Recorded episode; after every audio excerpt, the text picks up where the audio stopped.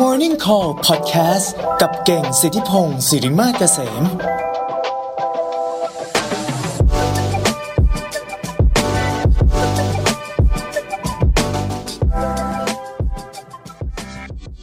เช้าวันนี้นะคะเอ่อผมก็จะมาต่อกันนะในหัวข้อในเรื่องของการทำงานนะ hybrid work นะครับเออนะซึ่งจริงๆ เรื่องของการทำงาน hybrid work เนี่ยก็ต้องบอกว่า เพื่อนๆ พวกเราทุกคนเนี่ยตอนนี้จะบอกว่าไม่เคยทำเลยหรือไม่อะไรอย่างนี้เลย ผมว่าก็อาจจะมีเป็นจำนวนน้อยนะฮะแต่ว่าคือพอเราทำงานเป็นแบบไฮบริดก็คือหมายความว่าทำงานที่บ้านด้วยนะแล้วก็ทำงานที่ออฟฟิศด้วยนะครับก็คืออาจจะมีการสลับเข้าบางออฟฟิศเนี่ยก็อาจจะมีการวางแผนการแบบเป๊ะๆเลยนะอย่างเช่นออฟฟิศผมเนี่ยก็จะมีบอกเลยว่าจันทร์อังคารเนี่ยนะฮะเข้าไปทำงานนะส่วนว่า วันพุธพฤหัสศุกร์นะครับก็จะทำงานจากที่บ้านนะ work from home นะอย่างเงี้ยเขาเรียกว่าไฮบริดนะแต่ว่าบางออฟฟิศเนี่ยนะครับก็อาจจะไม่ได้มีการฟิกซ์แบบนี้นะครับก็เรียกว่าอย่างบางออฟฟิศที่ผมรู้จักเนี่ยเขาก็ทำงานที่บ้านทุกวันเลยนะฮะห้าวันก็ทำทุกวันเลยนะแต่ว่าในวันบางวันเนี่ยนะครับก็อาจจะมีการเรียกมาเจอกันนะเฮ้ยเดี๋ยววันจันทร์นี้มาเจอกันเออเฮ้ยเดี๋ยวพรุ่งนี้มาเจอกันอะไรเงี้ยนะครับซึ่งก็มีแบบนี้บ้างนะ แต่ว่าทั้งนี้ทั้งนั้นเนี่ยนะครับเขาก็เลยไปทำการสำรวจมานะครับ โดยทาง Microsoft นะครับแล้วก็นำ Data เนี่ยจากการสำรวจนะแล้วก็ร่วมกับทางลิงก์อินด้วยนะครับสำรวจคนทั้งหมด 31,000 คนนะฮะจากทั้งหมด 31 ประเทศนะครับ ซึ่งก็ต้องบอกว่า ได้รับความคิดเห็นแล้วก็มุมมองแตกต่างนานาเยอะแยะไปหมดเลยนะครับ แต่ว่าเขาก็สรุปออกมาได้ทั้งหมด 5 เรื่องที่เป็น Key Takeaway สำคัญนะ โดยเมื่อ EP ที่แล้วนะฮะสัปดาห์ที่แล้วเนี่ยพูดไปแล้ว 3 เรื่องนะฮะ สัปดาห์นี้ก็วันนี้นี่ยฮะจะมาจบให้ครบ 5 เลยนะครับ ทีนี้ผมขอย้อนกลับไปเนาะว่า 3 เรื่องที่คุยกันในสัปดาห์ที่แล้วมีอะไรบ้างนะครับ ขอ recap นิดหนึ่งแล้วกันนะ สำหรับเพื่อนๆที่ไม่ได้ตามตั้งแต่ EP ที่ผ่านมานะฮะ ก็ 3 เรื่องที่ recap กันไปอ่าที่ที่คุยไปแล้วนะฮะเขาก็บอกแบบนี้ครับบอกว่าจากการที่เขาสำรวจมาเนี่ยนะครับเขาพบว่า 53%นะของคนที่ทำงานเนี่ยนะฮะบอกว่าอยากจะให้การทำงานเนี่ยเป็นไฮบริดต่อไป คือพูดง่ายๆว่าไม่อยากกลับมาทำงานเป็น 5 วันต่อสัปดาห์เนี่ยเข้าออฟฟิศ5วันครบเลยเนี่ยไม่อยากจะกลับมาเป็นแบบนั้นอีกแล้วนะฮะอืมอยากจะกลับมาเป็นไฮบริดอ่าอยากจะให้อยู่เป็นไฮบริดนะฮะ53%เลยนะแล้วก็มีพนักงานหลายๆคนนะก็เริ่มที่จะมีการคิดใหม่ทำใหม่นะก็เป็นเทรนด์ที่หนึ่งที่เขาพูดถึงนะ key takeaway ที่หนึ่งที่เขาพูดถึงนะก็คือเขาบอกว่าพนักงานมีการจัดลำดับ ความสำคัญในการทำงานและการใช้ชีวิตนะฮะซึ่งในหัวข้อนี้เนี่ยผมได้ wording อันหนึ่งมาที่น่าสนใจคือเขาบอกว่าพนักงานเนี่ย employees เนี่ยนะครับมีการคิดถึงสมการความคุ้มค่าของเขานะหรือว่าภาษาอังกฤษเขาใช้คำว่า worth it equation นะฮะอืมว่าเอ๊ะทำไมเราต้องมาทำงานด้วยนะ หมายถึงว่า ทำงานอะใช่ แต่ว่าทำไมเราต้องเข้าออฟฟิศด้วยนะ การเข้าออฟฟิศเนี่ยมัน มันมันคุ้มค่าหรือเปล่า มัน worth it หรือเปล่านะครับ ซึ่งเขาก็บอกว่าเอ่อ47%เนี่ยนะเขาก็เริ่มมีการ balance ชีวิตใหม่เนะอยากจะให้เวลากับครอบครัวมากขึ้นกว่าเดิมนะครับ จากเดิมที่อาจจะโอ้โหให้เวลากับครอบครัวน้อยไปหน่อยนะฮะหลังจากโควิดแล้วเนี่ยเขาก็รู้สึกว่าเขาต้องปรับแล้วล่ะนะฮะครึ่งหนึ่งเลยนะ47%นะแล้วก็ที่เหลือก็มีหลายคนอยากจะออกจากงานนะฮะอยากจะเปลี่ยนงานนะครับเยอะแยะ นะครับประมาณครึ่งหนึ่งอีกเช่นกันนะที่คิดอยากจะเปลี่ยนงานในปีหน้านะเพราะว่าเรื่องของการที่ว่าถ้าเกิดว่าออฟฟิศเนี่ยต้องพาเขากลับมาทำงาน 5 วันต่อสัปดาห์เหมือนเดิมเนี่ยเขาอาจจะรู้สึกว่าลาออกดีกว่า แล้วไปหาที่ที่ทำงานแบบไฮบริดได้ นั่นน่าจะเป็นทางเลือกที่ดีมากกว่านะครับ ดังนั้น จากข้อแรกเนี่ยเขาก็สรุปมาว่าในฐานะที่เป็นผู้ประกอบการเนี่ยนะครับ ก็ควรหรือควรหน้าเนี่ยนะครับ ก็ควรที่จะต้องคิดใหม่ทำใหม่ด้วยเหมือนกันนะว่า ถ้า จะปรับองค์กรเนี่ยควรจะทำยังไงนะจะรอหวังว่าเจ้าปี 2020เนี่ยมันจะกลับมาโมเมนต์เอ่อโมเมนต์หรืออารมณ์หรือความคิดของคนจะกลับมาเป็นเหมือน 2020เนี่ยได้อย่างเร็วรวดเร็วเนี่ยน่าจะเป็นไปได้ยากนะอืมอาจจะมีความเป็นไปได้แหละอาจจะต้องรออีกสักพักแต่ว่าน่าจะยากนะเพราะตอนนี้ mindset คนรู้สึกว่า ฉันก็ทำงานที่บ้านได้นี่นานะครับดังนั้นก็ต้อง ปรับ แล้วก็มานั่งนึกถึงเจ้า worth it equation เนี่ยนะฮะอีกรอบหนึ่งนะว่ามันมันได้หรือเปล่านะครับ ถัดมานะครับ key takeaway ที่2นะที่เขาสำรวจแล้วเขาได้มาเนี่ยนะก็คือเขาบอกว่าตัวหัวหน้าเองนะหรือแม้กระทั่งเจ้าของผู้ประกอบการเองเนี่ยก็รู้สึกสับสนนะกับ 2 เรื่องนะก็คือเรื่องของความเป็นผู้นำแล้วก็เรื่องของความคาดหวังของทีมงานด้วยนะฮะทำไมถึงสับสนเรื่องนี้นะฮะก็คือเขาก็บอกว่า โอ้โหไอ้ครั้นที่จะมาเป็นผู้นำนะมาลีดพนักงานเนี่ยก็แน่นอนนะฮะเป็นสิ่งที่หัวหน้าและเจ้าของกิจการเนี่ยต้องทำนะแต่ว่าโอ้โหด้วยสถานการณ์ของโควิดเนี่ยนะฮะก็ทำให้พวกเขาเนี่ยรู้สึกลำบากนะยากเหมือนกันนะว่าจะจะหลีดยังไงจะนำยังไงนะฮะรวมถึงแบบต้องพยายามสร้างแรงบันดาลใจ ต้องบิวทีมงานเนะให้มีพลังกลับมาอีกครั้งหนึ่งนะฮะ74%เลยนะคือมากกว่าครึ่งเยอะเลยนะฮะ74%บอกว่า ไม่สามารถที่จะหาวิธีการสร้างแรงบันดาลใจ หรือวิธีใด ๆ เพื่อที่จะเปลี่ยนแปลง mindset หรือความคิดของพนักงานให้มันแบบมีพลังมากขึ้นนะเพราะว่าด้วยสถานการณ์ต่างๆนะหลายคนเนี่ยนะครับที่เป็นผู้นำเนี่ยก็รู้สึกว่าตัวเองแบบหมดแรง แล้วก็รู้สึกท้อแท้เหมือนกันนะครับซึ่งหลักๆเลยเขาก็บอกว่าเป็นเพราะว่าการทำงานแบบไฮบริดนี่แหละทำให้พวกเขาเนี่ยนะครับห่างเหินจาก พนักงานนะครับแล้วก็รู้สึกว่าไม่รู้จะบิวยังไงอะพันออนไลน์นะในขณะที่ตัวพวกเขาเองเนี่ยก็มีความกดดันนะในการที่จะต้องจัดการสามเรื่องเลยนะไม่ว่าจะเป็นเรื่องของนี่แหละเรื่องของพนักงานนะความคาดหวังพนักงานนะในขณะที่ธุรกิจก็ต้องทำให้มันยังคงดีเหมือนเดิม แล้วก็ที่สำคัญเลยก็คืออต้องรับ กับเรื่องที่ความไม่แน่นอนนะความ resilience ความไม่แน่นอนเนี่ยความเวียงไปเวียงมาของโลกใบนี้เนี่ยอยู่ตลอดเวลาด้วยนะครับดังนั้นก็เป็นเรื่องที่เครียดเหมือนกันนะสำหรับหัวหน้าแล้วก็เจ้าของกิจการใครเป็นหัวหน้าเจ้าของกิจการรู้สึกเครียดบ้างบอกได้นะมาแชร์กันแชทลงมานะเล่าให้ฟังกันได้นะฮะซึ่งทั้งนี้ทั้งนั้นเขาก็บอกว่าหัวหน้าก็ต้องดูนะครับก็ต้อง balance เรื่องนี้ให้ดีนะ key ที่3นะที่เขาพูดถึงก็คือเขาบอกว่า นั่นแหละ อย่างที่พูดมาในข้อแรกนะเขาก็พ่วงกันมานะเขาบอกว่าหัวหน้าเองเนี่ยต้องทำให้การเดินทางเนี่ยนะฮะมีค่ามากพอที่พนักงานจะรู้สึกว่าต้องเดินทาง เออ อันนี้จริงนะคือ 32%ของพนักงานเนี่ยมี question ว่าเขาแบบบางครั้งเขาก็กดดันนะเขาแบบเหมือนกับว่าต้องหายเขาตอบไม่ได้ว่าทำไมต้องมาทำงาน คือในใจก็มีความขัดแย้งอยู่เหมือนกันว่า ฮ้ยวันนี้มันไม่ต้องมาก็ได้นะทำงานที่บ้านก็โฟกัสดี ประสิทธิภาพในการทำงานดีกว่าด้วยทำไมต้องมาทำงาน บางทีเขาก็หาเหตุผลตรงนี้ ซึ่งบางครั้งเนี่ยบางออฟฟิศก็ไม่สามารถที่จะให้คำตอบที่ดีในเรื่องนี้ได้นะครับ มันก็เป็นสิ่งที่ทำให้คนเนี่ยรู้สึกแบบว่า คิดแล้วก็ต่อต้านอยู่ตลอดเวลานะว่าเออทำไมนะทั้งที่พวกเขาเองก็รู้สึกว่าการทำงานหลาย ๆ ครั้งเนี่ยนะครับทำงานที่บ้าน ก็น่าจะดีกว่า แต่จริงๆเขาก็เชื่อนะว่า การมาเจอกันก็ดีแหละเพียงแต่ว่าบางครั้งการจะมาประชุมกันหรือมาเจอกันเนี่ยมันไม่ได้แบบมีเหตุผลที่ดีมากพอนะดังนั้นนะครับ หัวหน้าเองนะต้องพยายามนะจัดพื้นที่นะรวมถึงคุยให้ชัดเจนนะว่าทำไมถึงต้องมาทำงานที่ออฟฟิศนะครับมีการจัดเวลาที่ชัดเจนนะว่ามาเฉพาะวันไหนถึงวันไหนเท่านั้นหรือมาทุกวัน แต่เฉพาะเวลาช่วงเช้าเท่านั้นเพื่อมาเช็คอินหรือประชุม แล้วก็นอกนั้นก็แยกย้ายได้ อะไรแบบนี้เป็นต้นนะครับ ทั้งนี้ในบริษัทก็ต้องมีพื้นที่สำหรับการทำงานที่รองรับ hybrid work แบบนี้ด้วยนะครับ เพราะบางทีเรามาทำงาน แต่ลูกค้าเราไม่ได้มาก็เป็นไปได้เหมือนกันดังนั้นที่ออฟฟิศก็ต้องมีที่ประชุมนะแบบเห็นจอเนี่ยนะผ่านจอเนี่ยนะครับได้แบบ perfect แล้วก็ดีนะฮะหรืออาจจะมีพื้นที่ที่เงียบๆนะครับที่สามารถทำให้พวกเขาเนี่ยประชุมกันได้ได้ดีขึ้นนะครับอืมนะอะซึ่งนั่นก็เป็น 3 ข้อนะที่เราคุยกันมาแล้วก่อนหน้านี้นะรีแคปซะยาวเลยนะครับ ทีนี้ครับเรามาดูข้อ 4 5นะฮะที่เขาได้สรุปมาต่อนะครับ อืมไหนดูสิ เพื่อนๆรู้สึกยังไม่ move on จากออสการ์นะฮะ เดี๋ยวเดี๋ยวเอาไว้เรามาคุยเรื่องออสการ์คุยเรื่องหนังกันบ้างดีกว่าดีไหมพรุ่งนี้แล้วกันนะเออพรุ่งนี้เรามาคุยเรื่องหนังกันบ้างดีกว่านะเพื่อจะได้รีแลกซ์กันบ้างนะฮะอืม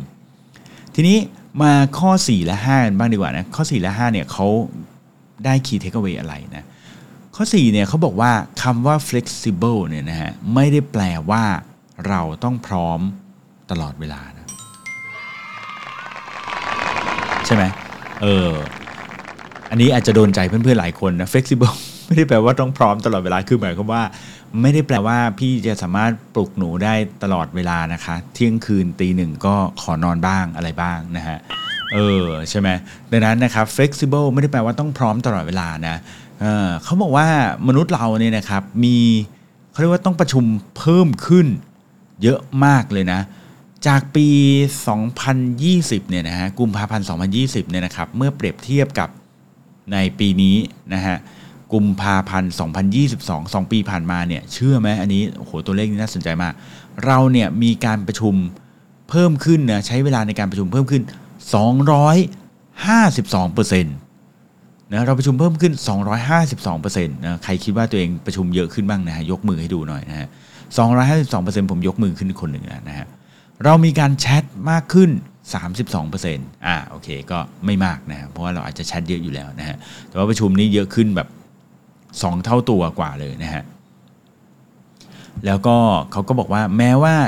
ทุกวันนี้นะเราจะ work from home แล้วก็มีความ flexibility ความแบบยืดหยุ่น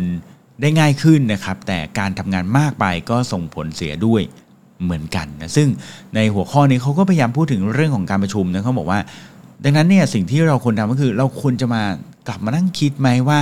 เอ๊ะการประชุมเนี่ยถ้าเราสามารถที่จะลดการประชุมได้เนะก็อาจจะ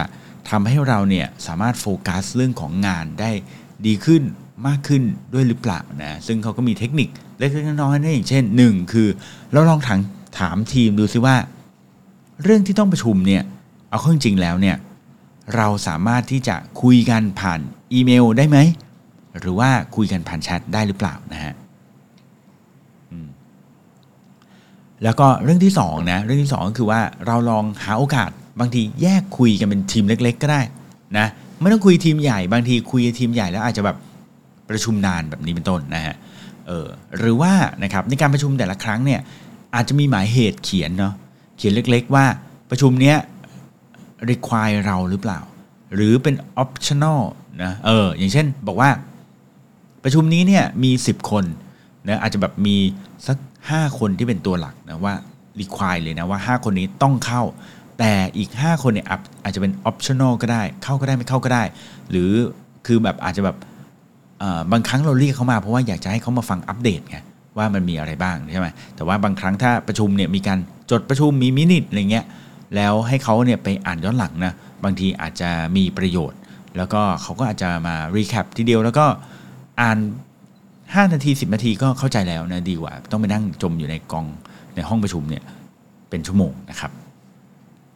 แล้วก็สุดท้ายนะเขาบอกว่าลองจัดเวลาสำหรับการ focus time นะก็คือมีเวลาที่เราบล็อกเอาไว้เลยว่าเวลานี้เนี่ยฉันจะทำงานนะครับทั้งนี้นะใน report ตัวนี้เนี่ยนะครับ ซึ่งผมได้แชร์ไปแล้วในกลุ่มของ Morning Call นะครับ เพื่อนๆที่ สนใจอยากจะเข้ากลุ่มก็เข้าไปได้เลยนะใน Facebook Group นะพิมพ์ว่า facebook slash group แล้วก็ slash คำว่า morning call 9 am นะฮะก็จะเจอกลุ่มนี้นะ ผมแชร์รีพอร์ตตัวนี้ไปนะ มันมีการบอกด้วยนะ ว่าพวกเราเนี่ยประชุมกันมากที่สุดเนี่ยตอนช่วงเวลาไหนนะ ในปี 2021 เนี่ยนะครับ สีเข้มๆเนี่ยนะฮะมันจะไปอยู่ตอนช่วงนี้แหละ ช่วงนี้ก็คือช่วง Morning Call ในรายการเราเลยนะฮะ ก็คือช่วง 9 โมงเช้าถึง 10 โมง แล้วก็ 10 โมงถึง 11 โมงนั่นเองนะครับ ก็คือช่วงนี้เลย 9 9โมง 10 โมงเนี่ยนะฮะ สีเข้มแป๊ดเลยนะฮะ แต่ว่าพอมาในปี 2022 เนี่ยนะฮะ สีเข้มๆ เนี่ย มันเลยมานะจาก 9 โมงเนี่ย เลยมาจนถึง 11 โมงอยู่พอสมควรนะครับ โดยเฉพาะในวันอังคาร ก็คือวันนี้แหละนะ แล้วก็วันพระรหัสนั่นเองนะก็เป็นสีเข้มๆแบบนี้เลยนะฮะแล้วก็สีจะอ่อนจางลงไปตอนช่วง 12 โมงนะคือช่วงเที่ยงน่าจะพักเที่ยงกันไปนะคือในปี 2021 เนี่ย 12 โมงหรือช่วงเที่ยงก็เป็นสีฟ้าอ่อนแล้วนะฮะแล้วก็ไปสีฟ้าเข้มมานิดเดียวนะในช่วงบ่ายโมงบ่ายสองนะแต่ว่าในปี 2022 เนี่ย สีเข้มเนี่ยนะครับมันลุกลามมาจนถึงช่วงบ่ายโมงบ่ายสองนะครับแล้วก็บ่ายสามด้วยนะครับ ก็คือเราประชุมกันหนักหนามากเลยนะฮะยังดีที่เว้นเที่ยงพักกินข้าวอยู่นะยังมีเว้นเที่ยงพักกินข้าวอยู่ก็ดังนั้นเขาก็เลยบอกว่าเนี่ยต้องจัดเวลาในเรื่องของการประชุมนะทั้งนี้ครับ เขาก็วิจัยไปถึงเรื่องของ new technology ด้วยนะ new technology ก็คือเรื่องของ metaverse นะ เราพูดถึง metaverse กันเยอะมากเลยนะว่าแบบ เฮ้ย เราจะไปอยู่ในโลก metaverse นะฮะ จะไปวาร์ปไปอยู่ในโลกออนไลน์แล้วเนี่ยเขาก็มีการวิจัยถามคำถามนะว่า อืม แล้วเจ้าโลก metaverse เนี่ย มีใครที่เขาคิดว่ามันดีบ้าง เหมาะสมบ้าง จะามาทดแทนในเรื่องของการประชุมได้หรือเปล่า 52%ของพนักงานครึ่งหนึ่งเลยนะ บอกว่า พร้อมนะโอเพนนะเขาบอกโอเพนนะที่จะแบบเปิดใจนะฮะในการที่จะรับเรื่องของดิจิ t a ล Immersive Spaces นะฮะหรือว่าการประชุมผ่านแบบพื้นที่ที่แบบว่าเป็น Virtual แบบนี้นะฮะอาจจะไม่ถึงขนาดใส่แว่นก็ได้นะ แต่อาจจะเหมือนแบบโปรแกรมชื่ออะไรแกเตอร์หรือเปล่านะที่ให้เราเข้าไปเดินอยู่ใน เว็บไซต์นะฮะเหมือนแบบเรามีพื้นที่ห้องประชุมของเราเดินเดินได้อยู่ในนั้น แล้วก็ไปคุยอย่นั้นนี่คือแบบ52%บอกว่าพร้อมนะครับโอเพนมากๆนะฮะแล้วก็52%บอกว่าเออ47%นะบอกว่าก็ประมาณครึ่งหนึ่งเหมือนกันนะบอกว่าเออพร้อมที่จะเป็นอวตารมีตัวเองเป็นอวตารนะครับอยู่ในการประชุมปีหน้านะครับปีหน้านะฮะเนาะแล้วก็ อีกครึ่งหนึ่งนะฮะของทั้ง Gen Z นะฮะแล้วก็ Gen Millennials นะครับครึ่งหนึ่งเลยนะฮะบอกว่าพร้อมที่จะทำงานนะใน Metaverse นะครับในอีก 2 ปีข้างหน้าอืมอีกครึ่งหนึ่งเลยนะฮะพร้อมที่จะทำงานใน Metaverse ในอีก 2 ปีข้างหน้านะครับ ที่เหลือก็ไม่ค่อยเยอะเท่าไหร่นะครับบอกว่าอืม16%นะคิดว่าตัวเองเนี่ย ไม่อยากจะทำงานในในแบบใน environment แบบ metaverse นะฮะซึ่งเรื่องพวกนี้ก็ผมว่าก็ต้องดูกันต่อไปนะประเด็นมันไม่ได้อยู่ที่ว่าทำหรือไม่ทำอย่างไรนะประเด็นมันผมว่ามันอยู่ที่ว่าเจ้า metaverse ที่มันกำลังจะเกิดขึ้นสำหรับสิ่งเหล่านี้เนี่ยมันดีพอที่จะให้พวกเราใช้งานหรือเปล่า ผมคิดว่าแบบนั้นมากกว่านะครับ เรามาดูเรื่องสุดท้ายนะ key takeaway สุดท้ายที่เขาพูดถึงกันนะก็คือเรื่องของการสร้าง สังคมนะที่แบบว่าปึกเป็นปึกแผ่นแน่นแฟ้นเนี่ยนะครับในในปี 2022 และหลังจากนี้เนี่ยมันก็จะไม่เหมือนแต่ก่อนแล้วนะครับ จากเดิมเนี่ยนะเราเจอกันเราแบบโอ้โหนะแบบสนุกสนานกันมากเลยนะครับเป็นปึกแผ่นเฮฮาพวกเรารักกันมากเลยนะแต่ว่าในปี 2022 เนี่ยหลังจากที่เจอโควิดกันไปแล้วเราไฮบริดเวิร์กทำงานที่บ้านกันแล้วเนี่ยนะครับเขาก็บอกว่า อย่างที่เราคุยกันนะบอกว่าปีคนคนประมาณครึ่งหนึ่งนะอยากทำงานเป็นรีโมทไปเลยรีโมทไปเลยก็คือหมายความว่าไม่ต้องมาเจอกันแล้วเอออยู่ในออนไลน์อย่างเดียวเลยนะครับไม่ต้องมาเจอกันที่ออฟฟิศแล้วนะครับครึ่งหนึ่งเลยนะครับแล้วก็อีกครึ่งหนึ่งก็บอกว่าเขารู้สึกว่าการสร้างความสัมพันธ์เนี่ยกับเพื่อนร่วมงานเนี่ยมันค่อนข้างยากมากในวิธีการทำงานที่เป็นแบบรีโมทและไฮบริดนะฮะคือถ้าเกิดว่าเรายังทำงานกันผ่านออนไลน์เงี้ย นะครับจะสร้างความสัมพันธ์จะมีความสนิทชิดเชื้อกันเหมือนเดิมเนี่ยมันยากเหลือเกินนะครับ ซึ่งเรื่องนี้เนี่ยก็แน่นอนนะฮะแล้วก็มีพนักงานประมาณครึ่งหนึ่งก็บอกว่า การทำงานไฮบริดเนี่ยทำให้พวกเขาเนี่ยถึงกับเหงาเลยทีเดียวนะครับดังนั้นเนี่ยนะครับการทำงานไฮบริดจึงมี ผลมากๆนะต่อเรื่องของความสัมพันธ์นะที่ดีในการทำงานนะครับ ทั้งนี้นะครับแม้ว่าจะบอกว่าการทำงานที่บ้านเนี่ยทำให้พวกเรามีโฟกัสมากขึ้นก็จริงเนาะแต่ว่าการทำงานที่มีความสัมพันธ์ที่ดีกับเพื่อนร่วมงานเนี่ย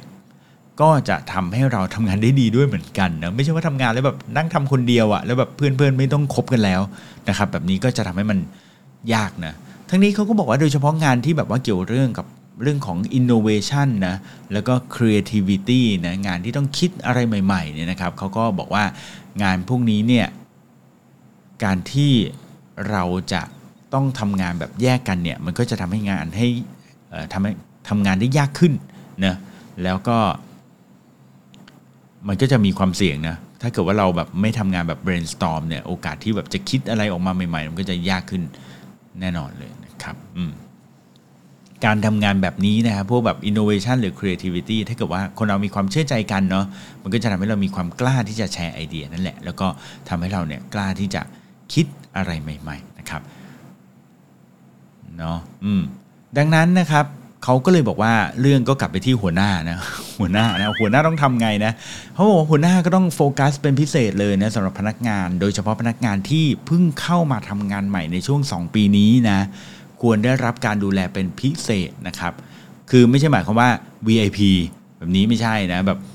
อยากได้อะไรก็ได้เยอะกว่าคนที่มาก่อนนั้นนี้ไม่ใช่นะแต่หมายความว่าต้องดูแลพิเศษคือแบบเฮ้ยเขาโอเคไหมเขาเข้ากับเพื่อนๆในทีมได้หรือเปล่าอะไรแบบนี้เป็นต้นนะครับ เพราะว่าเขาสำรวจมาว่าครึ่งหนึ่งเนี่ยรู้สึกว่าตัวเองอยากลาออก เพราะว่าเข้ามาทำงานในช่วง hybrid work แล้วแบบไม่อินน่ะกับเพื่อนๆ คือเขารู้จักกันหมดเลยอะแต่เราแบบ เหมือนเป็นคนนอกนะ แล้วก็เราก็ทำงานคนเดียวที่บ้านแบบนี้มันก็ไม่อินนะก็อยากจะลาออกนะครับ ดังนั้นสรุปนะสำหรับใน key takeaway ข้อที่5เนี่ยเขาบอกว่า หัวหน้าเองก็ไม่ควรมองนะว่า การกลับมาทำงานที่ออฟฟิศนะจะเป็นวิธีการแก้ปัญหาเรื่องความสัมพันธ์ เพียงอย่างเดียวนะคือจะรอให้ทุกๆคนกลับมาเออแล้วเดี๋ยวเราค่อยบิ้วกันใหม่เงี้ยไม่ได้แล้วนะฮะแต่ว่าต้องคิดหาวิธีเลยว่าต้องบิ้วพนักงานให้รู้สึกรักกันและมีความสัมพันธ์ที่ดีซึ่งกันและกันเนี่ย แม้ว่าจะยังทำงานแบบไฮบริดก็ตามนะฮะก็ต้องบิวให้ได้เลยนะครับเพราะไม่งั้นพนักงานก็จะไม่มีความสัมพันธ์แล้วมันก็กระทบกับเรื่องของงานนะแล้วก็เรื่องของการอยากมีชีวิตที่ดีในที่ทำงานด้วยนะครับอืมและนั่นก็คือทั้งหมดนะของเทรนด์ทั้งหมดคีย์เทคเวทั้งหมด 5 ข้อนะครับที่ทาง report ตัวเนี้ยเขาสรุปมานะครับ ซึ่งเดี๋ยวผมจะแชร์ นะ report ตัวนี้นะฮะว่าแล้วก็แชร์เลยกันเนาะอยู่ใน pin link ตัวนี้นะฮะเพื่อนๆกดดูแล้วก็เอาไปนั่งอ่านเอาก็ได้นะครับ แล้วก็สำหรับตัว short note ตัวนี้นะที่ผมโน้ตไว้เนี่ยนะฮะเดี๋ยวผมจะไปแชร์ไว้ในกลุ่มด้วยนะครับเป็นภาษาไทยนะก็คิดว่าน่าจะเป็นประโยชน์สำหรับเพื่อนๆนะฮะที่จะไปอ่านเป็นภาษาไทยกันต่อ หรือว่าไปแชร์กัน ในออฟฟิศที่ทำงานนะหรือว่าแกล้งส่งผ่านๆไปให้หัวหน้า ก็ได้ต้องบอกเนี่ยพี่หนูได้ report ตัวนี้มาจากรายการ Morning Call รายการนี้ดีมากเลยพี่เออเงี้ยนะแล้วก็ส่งต่อๆไป ให้หัวหน้าได้อ่านดูบ้างนะฮะก็อาจจะแบบเอออินกับเรื่องเหล่านี้นะครับแล้วก็มีการอัปเดตเรื่องพวกนี้ด้วยนะครับ อืม สำหรับเช้านี้นะครับก็ประมาณนี้นะครับ Morning Call นะครับก็สนับสนุนโดยซิกหน้าประกันภัยนะ ร่วมสนับสนุนการสร้าง Creative Thinking Community นะครับ เพื่อให้พวกเราทุกคนนะครับได้คิดอย่างสร้างสรรค์นะครับ แล้วก็ทำเพื่อชีวิตที่ดีของพวกเราทุกคนด้วยนะครับ